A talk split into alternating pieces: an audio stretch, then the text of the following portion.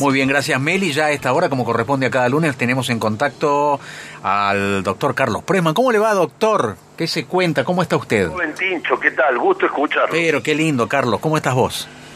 Bien, quería rescatar un dato del deporte que omitieron, creo que no de manera voluntaria, pero... No, no, Racing de Córdoba va a decir. ¿Cómo? ¿Va a decir algo de Racing de Córdoba? Claro, que triunfó. No, pero ya lo, dije, ya lo dije yo, ya puse en su lugar las cosas.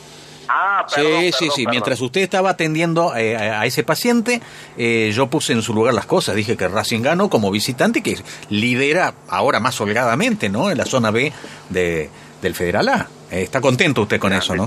Esas son las cosas que alimentan el espíritu. Sin duda, sin duda. Ahora, eh, lo que me preocupa y me, me provoca una gran curiosidad es el título de la columna de hoy, Carlos. eh, médicos call center y pacientes con hambre de piel. ¿no? Insinúa muchas cosas esto.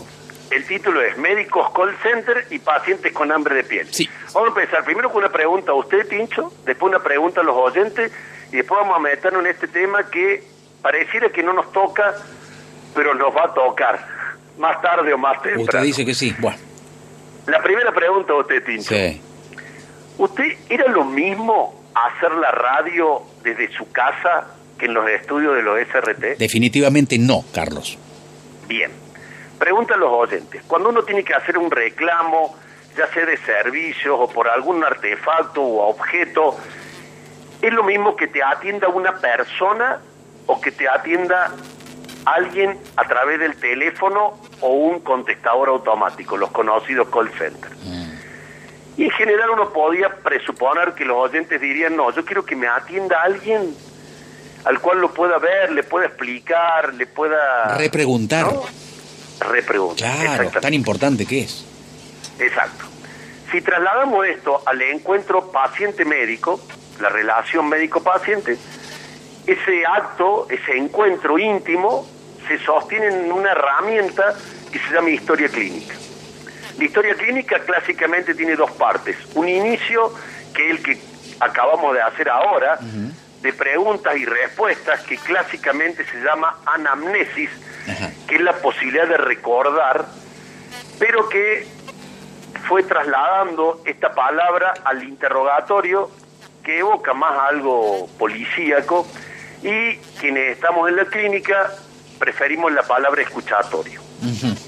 Sucedida esa primera etapa, y usted la conoce y puede dar fe que así es, Largamente. al menos conmigo, Sí, sí. pasamos a una segunda parte que es el examen físico. Y en este punto donde nos queremos detener en la columna de hoy. El examen físico hace a la esencia del acto médico. El examen físico es un arte, una técnica, que es un arte con fundamento científico. Repito porque esto me parece que es esencial. El examen físico en el encuentro paciente-médico es un arte con bases científicas. ¿Qué es lo que ha pasado con el examen físico en estos últimos 50 años? No se preocupe que la columna va a ser más breve Sí, sí. ha sufrido tres grandes golpes.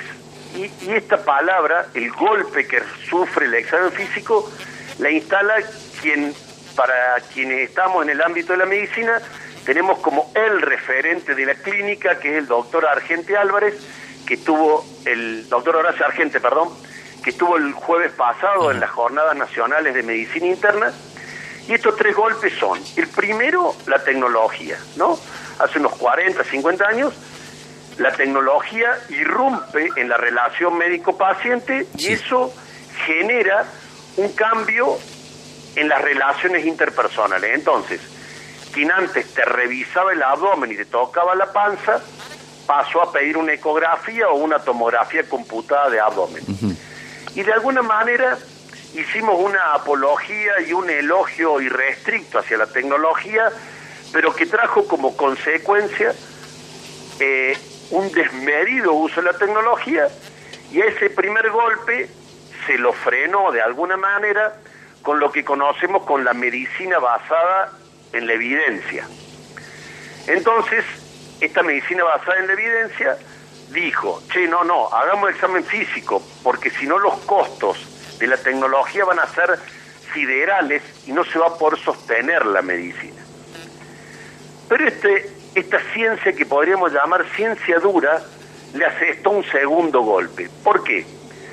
Porque solamente restringimos el examen físico a aquellas maniobras o a aquellas estrategias o a aquellas técnicas del arte de revisar el paciente, lo redujo solamente a aquellas que tienen una posibilidad diagnóstica muy certera, pero omite todo lo que rodea el acto médico de revisar el paciente, que es un rito, que es este hambre de piel que los pacientes dicen, el, el, médico no me revisó, el médico no me pesó, no me tomó la atención. me palpó. No me palpó, y, un agravante que lo, lo, empezábamos a ver y hoy mismo en, en, en, la, en el hospital el, el médico no me miró. Eso es. Porque está mirando la pantalla Eso es. de la computadora y ni siquiera te mira. Ya ni te revisa. Pero además, el examen físico hace la esencia médica, como decíamos. Entonces los médicos somos víctimas también de esto y el revisar al paciente tiene un poder sanador y en esto no hay ningún prejuicio ni ningún pudor de decirlo el, el tocar, el, el tomar la presión, el revisar al paciente, genera un marco de confianza, de empatía, de intimidad, que tiene un poder sanador. Y cuando a este segundo golpe que le asesta la ciencia dura, por ponerlo de alguna manera, lo empezamos a recuperar con lo que se llama la medicina humanista o la medicina narrativa, en donde se recupera los aspectos afectivos, sociales y lo trascendente que es el encuentro humano paciente-médico, sufrimos un tercer golpe hace tres, cuatro años, que es la irrupción de la telemedicina y la pandemia. Y hoy, entre todas las secuelas que nos ha dejado la pandemia y la brutal imposición de la telemedicina para mantener la distancia y el aislamiento, hoy el examen físico parece ser una especie en extinción. Por eso, si bien esta columna parece atemporal, cada uno de nosotros lo va a vivenciar desde el lado profesional o desde el lado del paciente, porque uno intuye que la gran mayoría de los colegas no quiere ser médico call center, y sí escuchamos una demanda de los pacientes para que los miren, para que los escuchen y sobre todo que los revisen, porque en la pospandemia también salimos con hambre de piel. Carlos Presman, buenísimo como siempre. Te mando un gran abrazo. Un abrazo grande, Tincho, y nos escuchamos el próximo lunes. Hasta cada momento. El doctor Carlos Presman en Mira quién habla.